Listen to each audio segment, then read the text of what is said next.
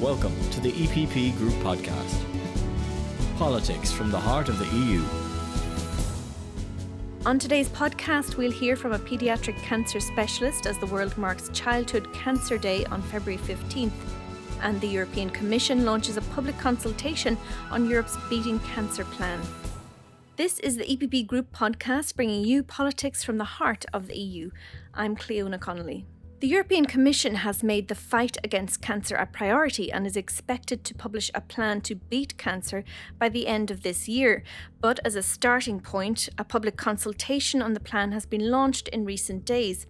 At the launch, the President of the Commission, Ursula von der Leyen, reflected on how cancer affects all of us in one way or another. It is a political priority, but a personal cause. She said everyone has a friend, a colleague, or a relative who has gone through this. Everyone has experienced the same sense of sadness and helplessness. Let's listen to an extract of that speech by President von der Leyen. For me and for so many of you, this is personal. We all have our personal stories of struggle, of pain, of resilience. When I first heard the word cancer, I was a teenager. It was about my little sister. I was 13 years old when my little sister died of a reticular sarcoma. She was only 11 years old. And there was nothing my family nor the doctors could do to save her life.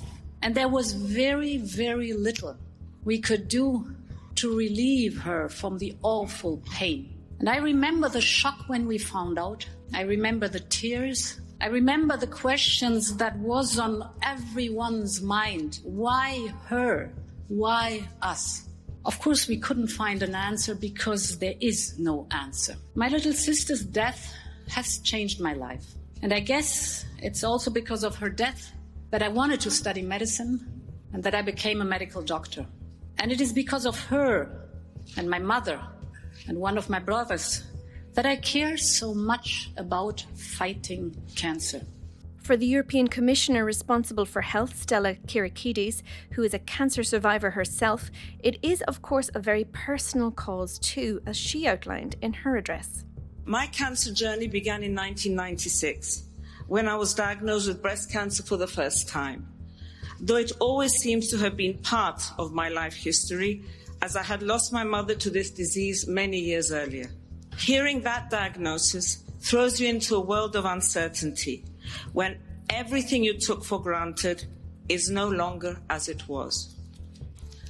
And with your turmoil comes the turmoil of those close to you. My experience with cancer opened my eyes to what we need to do, to what, to how we need to work towards awareness and prevention, to break the silence and the stigma. It showed me that all patients do not have access to optimal treatment, to affordable medicines, and to psychosocial support. It shone a light on the discrimination faced by survivors, on the lack of palliative care facilities, and the immense challenges faced for those working in rare and pediatric cancers. So, yes, this plan is personal for me as I know it's personal for many others here today. And as we know, it is personal for the 3.5 million people diagnosed in the EU every year. The 12 week consultation aims to allow EU citizens and stakeholders to contribute and voice their opinion on Europe's cancer plan, which will tackle every stage of the disease, according to Commissioner Kyriakides. We have come a long way, but we still have huge inequalities in our member states. A recent Eurostat study showed that in one member state, 62% of women aged 50 to 69 can receive mammography within the last two years, while in another, the figure stands 0.2%. This is a staggering difference and it is unacceptable in the EU of 2020. This is exactly the type of problem that the Beating Cancer Plan aims to resolve. We want to see this plan tackle every single stage of this disease, from prevention to diagnosis, treatment, life as a survivor, palliative care, research and innovation. And beating cancer is, of course, a core EPP Group priority. You can find out more by visiting the website www.eucanbeatcancer.eu. Listeners can also show their support for this cause by posting comments using the hashtag EUCanBeatCancer and by connecting with the group on social media. The EU interview. February 15th is International Childhood Cancer Day, drawing attention to the prevalence of cancer amongst our youngest in society and related issues. To discuss this, EPP Group Chairman Manfred Weber met with Professor Gilles Vassal, paediatric oncologist at Gustave Roussy, France, and a board member of the European Society for Paediatric Oncology. Mr. Weber began by asking Professor Vassal about the prevalence of childhood cancer in Europe. There are 35,000 young people diagnosed with cancer each year in Europe. It's a lot, huh? It's a lot. They are diagnosed with more than 60 different pediatric cancers, and they are different from adults. This is why we need specific measures for children and adolescents. 35,000 uh, young people, and we know that current treatments can cure them 80% at five years, which is a very important result. Absolutely.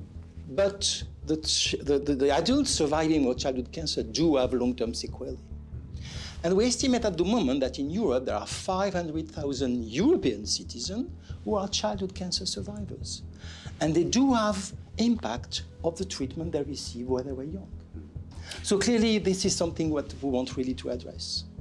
And, uh, and do you think that that there is a real equal treatment among the Europeans because we have very different, let me say, situation in the member states of Europe. Because politically, I tell you that I want to achieve that all Europeans are equally treated, all have the same chance to survive. And this is extremely important because we know by the numbers that there are 20% difference in the probabi- probability of cure across Europe. Not all children and adolescents with can have the same chance of being cured by current treatment. And you know, our EPP master plan in the fight against cancer has really the idea of equal treatment of all Europeans, but also to, to invest much more in common research because we are convinced that if we combine all our money, all our research capacity in Europe, and to bring alive really a European master plan in fight against cancer, then it is more successful. And can also create a feeling that we can be proud to be Europeans because we can be probably the first continent who can cure cancer. You're absolutely right, and we know that this is achievable.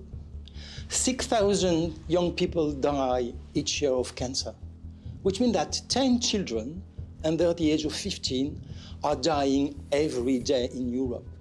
So we need better treatment. We need uh, access to all the treatment that can cure children, and this is why tackling inequalities is a very important goal that we want really to uh, endorse and see Europe developing this goal for children with cancer. And for us, in the political terms, it's important to underline that uh, this was part of an election campaign. You see, we, we, we promised this to people, and then after the elections, we bring it alive so people can count on the, on the promises of politicians. I think that this is extremely important, especially in such an important field where for the moment Europe is not too active. It is active, but not too active, and we want to upgrade this. We want to really to speed up. That was the EPP Group Chairman Manfred Weber speaking to Professor Gilles Vassal, and you can hear and watch that discussion in full on the website eucanbeatcancer.eu. That's all from the EPP Group podcast for now. Thank you for listening. Please subscribe, rate, and review our podcast on your favourite podcast platform. If you have a topic that you'd like to hear discussed, then please get in touch via social media. We are the EPP Group on Instagram, Facebook, and Twitter.